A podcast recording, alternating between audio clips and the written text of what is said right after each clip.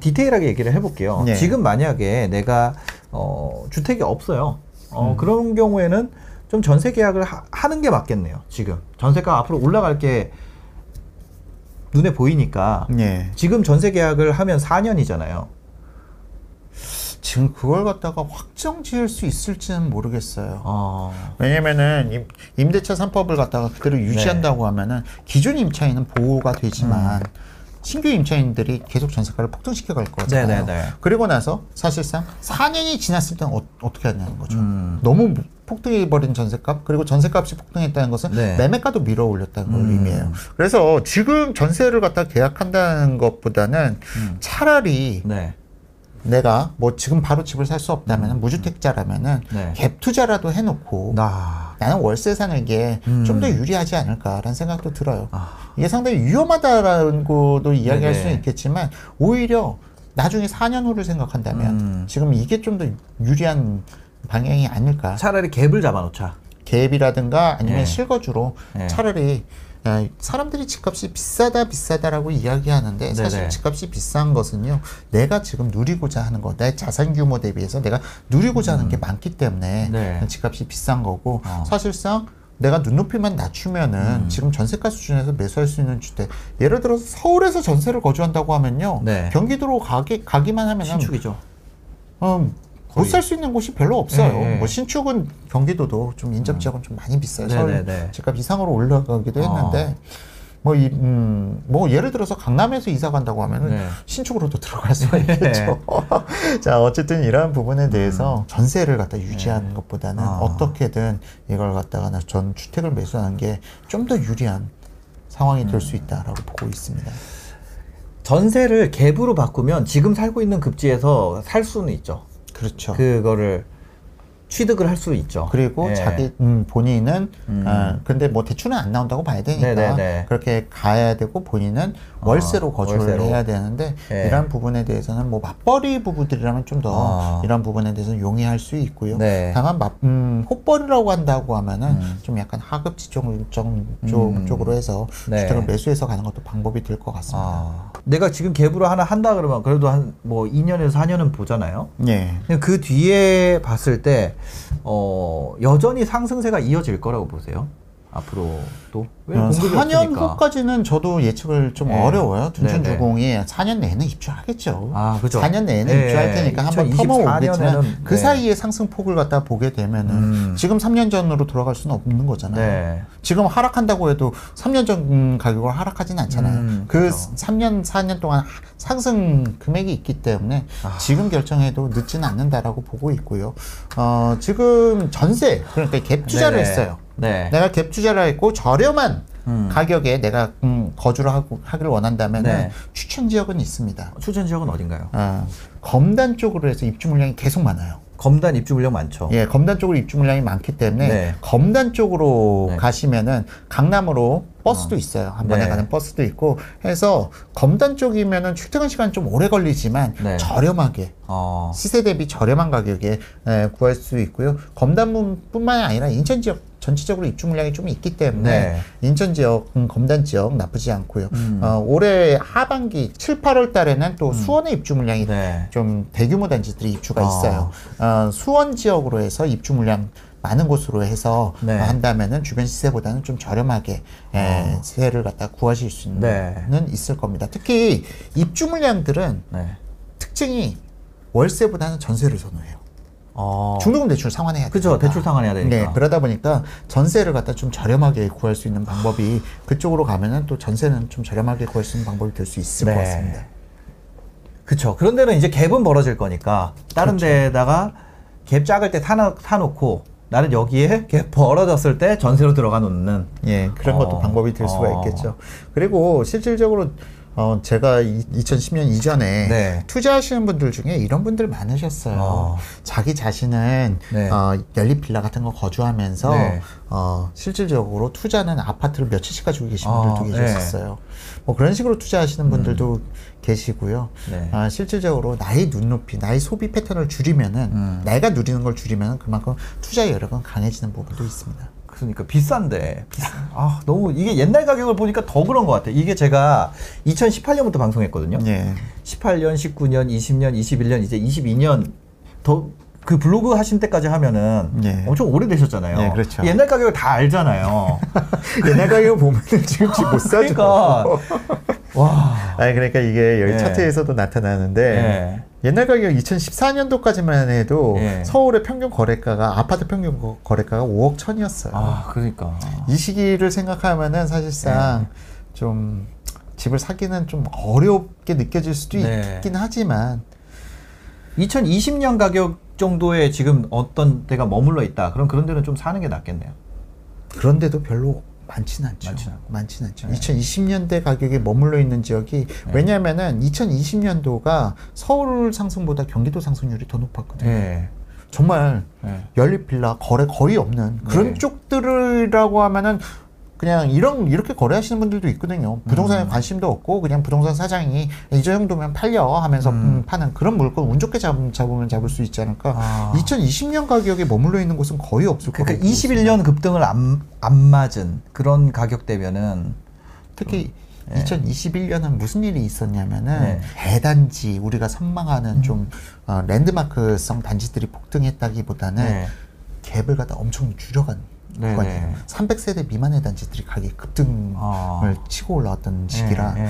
더욱이 2020년대 가격 수준에서 찾는 것도 쉽진 않을 것으로 보입니다. 아, 알겠습니다. 지금 그럼 제일 저평가되어 있는 거는 어떤 걸까요? 지금 현재. 그래도 뭐 상대적으로 보게 되면은 네. 연립 빌라가 아파트 가격에 비해서는 덜 올랐고요. 어, 연립 빌라. 그러다 보니까 지금 2030이 영끌로 또 음. 빌라 들어간다 뭐 그런 기사들도 어. 종종 나오고 하는데 네. 그거는 영끌이라기보다는 생존 때문에 들어가는 게 아닐까 아, 싶은 생각도 듭니다. 네. 지금 워낙이 음, 전체적으로 빌라도 공급이 위축되고 있어요. 아 빌라 공급도. 예, 빌라 공급도 더 이상 서울에서 빌라 공급하려면 어떻게 해야 됩니까? 단독 어. 다가구를 갖다가 부셔야 돼요. 그죠. 근데 단독 다가구가 이제는 너무 집값이 올라가 버리니까 아. 단독 다가구 부실 곳도 없고 다가구 주택 들을 갖다가 지금 상가 주택으로 다 바꾸고 있어요. 아 그렇죠. 그것 때문에 그렇죠. 종부세가 아, 너무 예, 비싸니까 보유세가 너무 비싸니까 예. 그럼, 이- 그럼 빨리 보유세를 빨리 낮춰야 되는데 어. 지금 현 정부에서 너무 안일하게 생각하는 게 아닌가 아. 좀 서둘러야 될 타이밍인데 맞아. 보유세도 낮춰주고 예. 어, 더군다나 임대차 3법도 폐기하고 예. 이러한 부분 특히 다주택자에 대한 보유세 낮춰주는 게 급해요. 지금 이거 그 진짜 연립 빌라가 올라가고 있는 게 이거 헐고 다 근생으로 바뀌고 헐고 근생, 헐고 그러니까요. 근생 이렇게 돼 버리니까 그러니까- 멸실이 자동적으로 이루어져 버리게 된 거예요 지금. 그래서 빌라 같은 가격이 더 폭등하게 되는 거죠. 빌라 예. 공급이 감소하고 있으니까. 네네. 어, 참 복잡한 상황입니다. 네. 그러니까 지난 5년 동안 너무 주택 시장이 음. 예, 망가져도 너무 많이 망- 심하게 망가졌다. 네. 이걸 갖다가 아, 어떤 분들은 이런 이야기를 하시더라고요. 부동산 정상화시키고 싶다면 현 정부 음. 이전 수준으로 돌아가야 된다. 어. 그렇게 주장을 하시는데 그게 응당 오라요. 어. 그 정도가 되지 않고서는 네. 지금 이 불안 양상이 에, 현 정부를 또 어, 억주는 요소로 네. 작용할 가능성이 높다고 보고 있습니다. 그 아포유님이 그거 하시잖아요. 평형별로도 정리하시잖아요. 네, 그렇죠. 그럼 지금 좀 평형별로 봤을 때는 어때요? 좀 지금 면적별로 보게 되면요. 네. 이게 서울의 아파트 지금 음. 위에 상승률 보여드린 거에 따라서 네. 면적대별 상승률인데요. 지금 이게 제가 약식으로 음, 표기해놨는데 네. 이 짙은 파란색 150인데 네. 상승률은 지금 대형 평형 50평대 이상이 제일 폭발적으로 높게 상승하고 있고요. 네. 그 다음으로 높은 상승을 보이고 있는 게 40평대 네. 135 square meter. 음. 그 다음이 102 square meter대가 높은 상승을 보이고 음. 있죠. 다들 국민주택 규모 초과에서 상승을 갖다가 압도하고 있고요. 음. 네. 그리고 나서 초소형 10평대 아파트들이 상승률은 지금 현재 가장 낮게 나타납니다. 어. 네. 과거에는 무조건 꼬마 아파트를 사라라고 해- 음, 꼬마 아파트 인기 붐이었던 시절도 있었는데 네. 투자자들이 몰리면은 그만큼 투자자들은 어. 언젠가 차익 실현하고 나와야 되잖아요. 네네. 이런 부분 때문에 상승률이 상대적으로 저조했고 어. 그리고 종부세 그죠. 너무 부담되니까 네. 누가 대형 평형에 투자를 합니까? 전세가가 폭등하니까 매매가도 아, 폭등할 수밖에 없고요. 네네. 지금 강남에 전세 20억 넘어가고 30억 넘어가는 것들이 음. 다 중대형 평형에서 나타나고 있거든요. 네네. 그렇다고 해도 살 수가 없어요. 투자를 아. 할 수가 없어요. 왜? 종부세가 너무 많이, 너무 세게 나오니까. 네. 그러다 보니까 대형 평형이 세금 때문에 더 폭등해가는 현상을 갖다 빚고 있는 겁니다. 음. 그래, 그래서 사실상 아, 전세가가 30억, 20억 어. 그 지금 전세가율이 대형 평형은 예. 50%를 넘어가고 있어요. 어. 아니. 지금 서울의 평균 50%인데 네. 6, 70%, 70%를 넘어가는 것들도 있습니다. 그래도 대형 평형 투자할 수 있나요? 종부세가 몇억 단위로 나오는데 못하죠. 그러다 보니까 이 세금 체계가 음. 지금 사실은 아, 문재인 정부 이전으로 돌아가야 된다는 거예요. 그러지 않고서는 네. 지금 이러한 왜곡 현상들 계속 나타날 겁니다. 작은 거는 채수 때문에 또 못하고. 그렇죠. 작은 건또 체스 때문에 못하고요. 네. 그래서 저는 이런 이게 좀 기대가 되더라고요. 이게 보면은 작은 게 작은 게 채수 때문에 못 하는 사람들이 이거 채수 좀 풀어 준다 그러는 것 같더라고요. 네. 채수 풀어 주고 하면은 좀 이게 가격이 좀 올라가지 않을까. 이게 윤석열 정부 중장기 과제에 포함돼 있어서 문제예요. 오, 5구제곱 이하는 풀어준다고 막 그런 얘기가 있던데. 이게- 이게-. 예. 음, 취득세를 갖다 음, 풀어주고 뭐 이런 부분에 대해서는 분명 지금 움직임이 있는데 네. 가장 중요한 부분은 종부세를 풀어줘야 되거든요. 네. 종부세를 풀어줘야 되는데 종부세 부분에 대해서 지금 재산세와 통파, 통폐합하고 이걸 가액 네. 기준으로 선정한다고 하는데 네. 이게 지금 1, 2년 내에 이루어질 건 아니고요. 3, 4년 차 이상 네. 지나가는 시점 중장기 과제니까 그 이후 시점에서 발생될 부분이라 네. 그런데 그때를 갖다 예측하고 지금 먼저 한번 모험을 걸어본다라고 한다면은 좀 1, 2년 정도 종부세 맞고 맞을 각오하고 그렇게 예. 들어가실 아니 내가. 무주택자면 무주택자의 신혼이고 이제 나이도 어리고 하면은 네. 이런 거를 좀 갭으로 잡아놓으면 어떨까 상대적으로 음. 작으니까 그래서 다주택자 좀 풀어주고 이제 채수로 풀고 하면은 좀 봄날이 오지 않을까.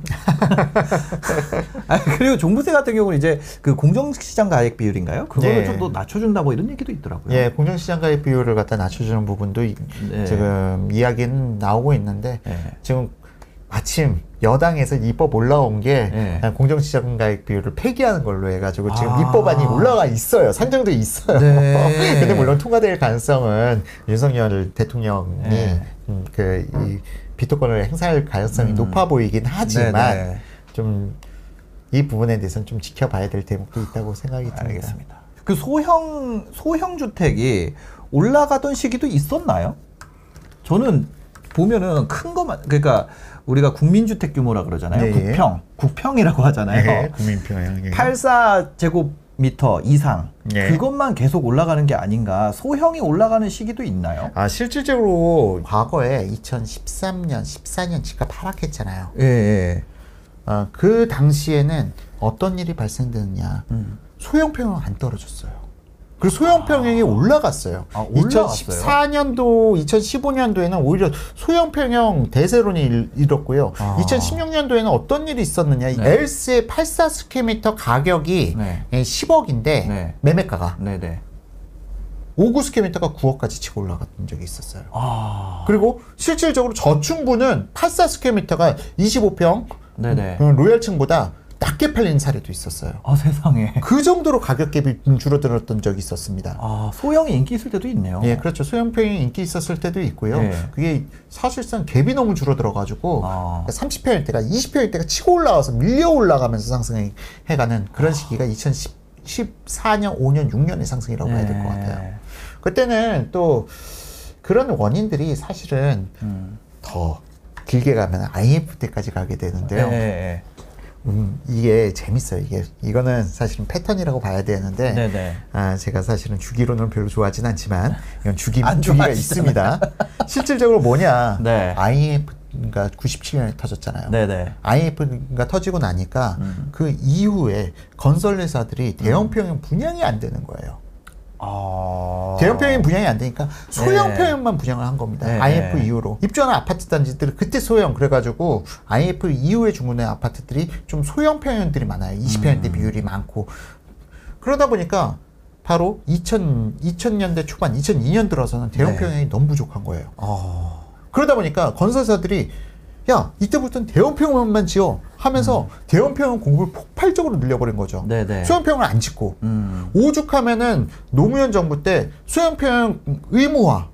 아. 라는 거를 갖다가 만들기 시작했어요. 네, 너무 건설사들이 대형. 평형만 어, 지어다 보니까. 네. 그래서 탄생한 도시가 수지 가 보시면은 네. 수지는 거의 국민주택 규모, 초과가 대부분이에요. 음. 파주도 한동안 대, 형 평형 위주로 많이 지었, 네네네. 지었었고요. 김포도 마찬가지입니다. 김포도 음. 어, 90년대 주- 준공된, 아니 2000년대 초반에 준공된 아파트들 보면은 대형 평형 비율이 그렇게 높아요. 네네. 사람들이 대형평이 너무 희소하다 보니까 네. 소형평 살 바에야 대형평을 사라. 어. 그래서 강남에 소형평형 사느니 아니 왜 강남에 소형평을 사? 저쪽 수집 가면 대형평형 아파트들도 있는데 음. 네. 해서 대형평으로 몰렸던 시기도 있었어요. 아. 지금 보면 상상도 하기 어려운 네. 시기였었죠. 그런데 대형평이 너무 많아지니까 어떻게 음. 돼요?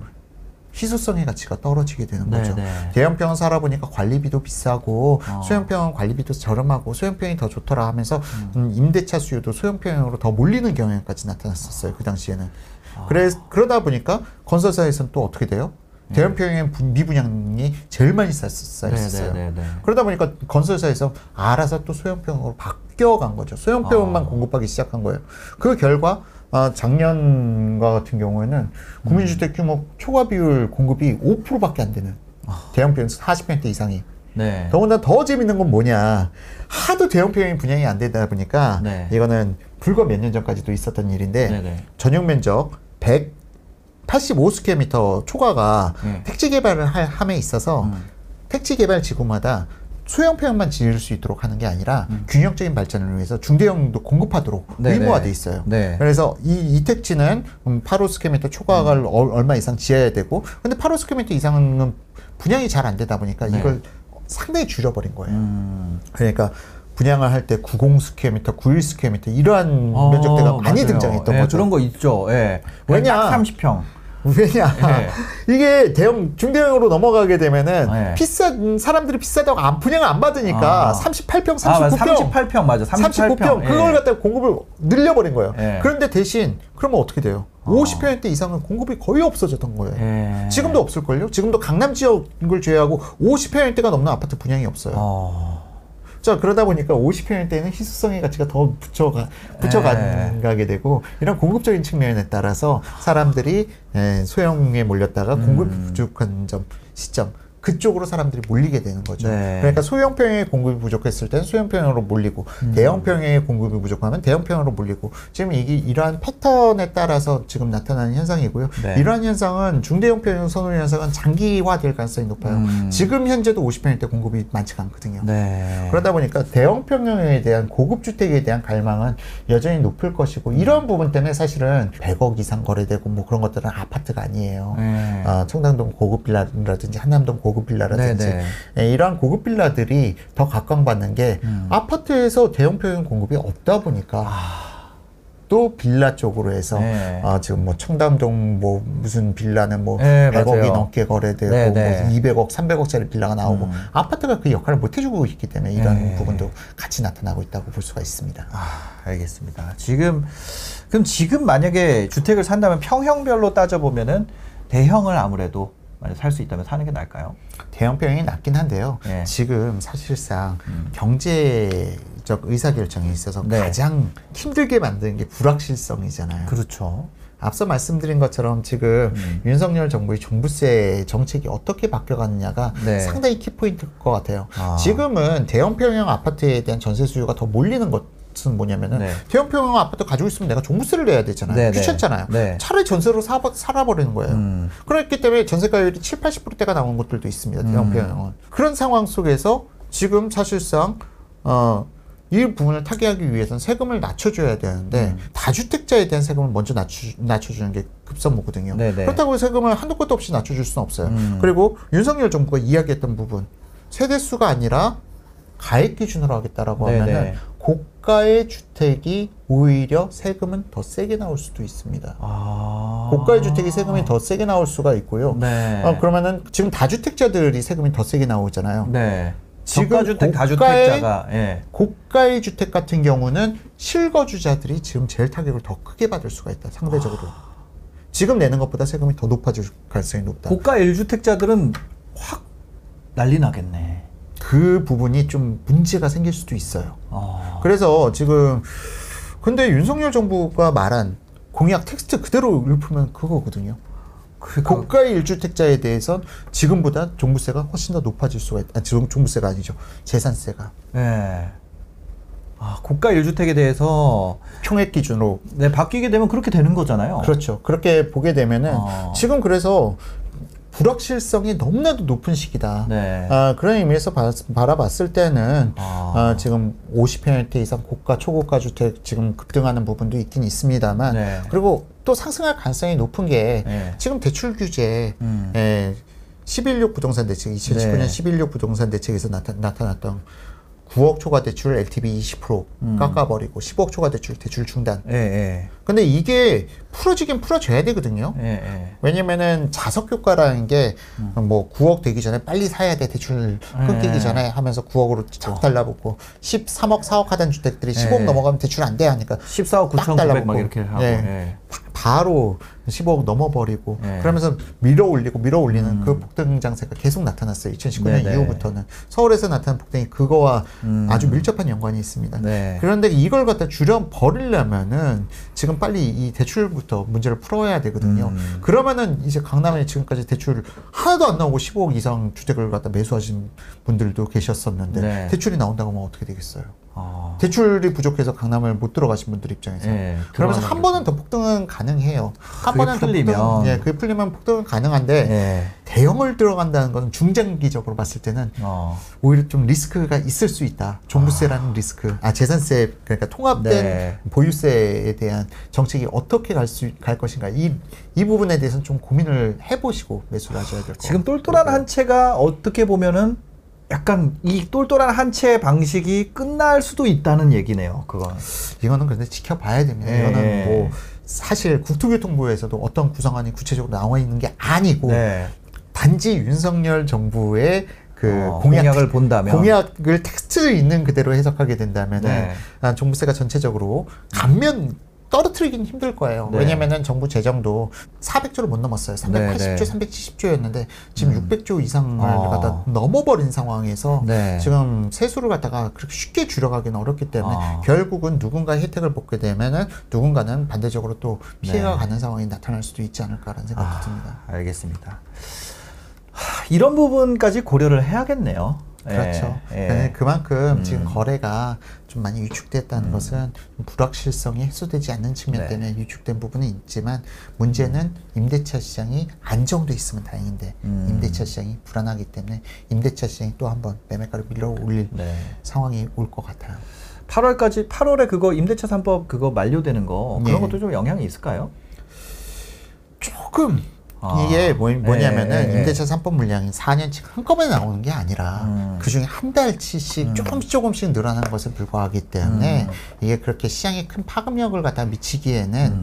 사실상 지난 7개월 동안 네. 작년 11월 달부터 지금 현재까지 거래량 박살나 있는 상황, 음. 투- 갭 투자자들이 늘어나지 못한 상황, 이게 더 시장 불안 요인이 더 음, 크게 실제로 그 임대차. 3법 종료 그거는 크게 뭐 이렇게 막 눈에 띄게 이런 급등이 나오지는 않을 것 같다. 예. 그런데 사실은 임차인 입장에서는 예. 죽을 맛이죠. 4년 전 전세가에서 지금 전세가를 갖다 올려주게 되면은 아 내가 만료되는 사람이라면 그렇죠. 만료되는 아, 사람 그쵸, 그쵸. 입장에서는 지금 피가 말리는 아, 상황이고요. 그죠. 대안이 없는 상황이죠. 아 그러다 보니까 이분들이 아마 아, 기- 계속 계약을 갖다 유지하기 위해서는 음. 뭐 늘어난 전세가만큼 월세로 전환시키거나 전세가 거의 두 배 올랐거든요. 네. 그런 입장에서 보게 되면은 좀 이분들이 좀 상당히 고민이 많아지는 시점으로 어. 보여요. 평균 값은 큰 변화가 없겠지만 개별적으로 좀 고통이 가중되는 시기가 되겠네요. 그렇죠. 예, 예. 어떻게 보면은 이 지금 아까 얘기하셨던 갭으로 어떤 걸 잡아놔야 된다. 이게 거의 유일한 방법이 아닌가 예. 생각이 되네요. 뭐 사실은 임대차 시장의 불안이 제일 네. 큰 문제로 보여요. 네. 임대차 시장만 안정되더라도 아좀 전세로 좀 더 버텨보자 그럴 수도 있겠는데 이게 지금 임대차 시장의 불안정이 네. 예, 지금 매매가 상승으로 나타나는 부분 때문에 결국에는 결정을 해야 될 겁니다. 아, 실질적으로 부동산에 대한 투자를 갖다가 제가 여러분들께 에, 권장드린다라기보다는 아, 여러분들께서 처음 나이 욕심에 억지로 어, 좀 무리하게 투자하시는 것보다는 내가 가진 수준에서 어, 내가 살집 음, 기준으로 살펴보시는 게 가장 좋을, 좋을 것 같고요. 금리 인상기입니다. 너무 무리한 대출보다는 좀 어, 장기간에 걸쳐서 내가 상환하는 것까지 고민해 가시면서 어, 좀 무리하지 않은 어, 내집 마련을 하시길 권장드리도록 하겠습니다. 네, 영상 봐주셔서 감사합니다. 행복한 하루 되세요.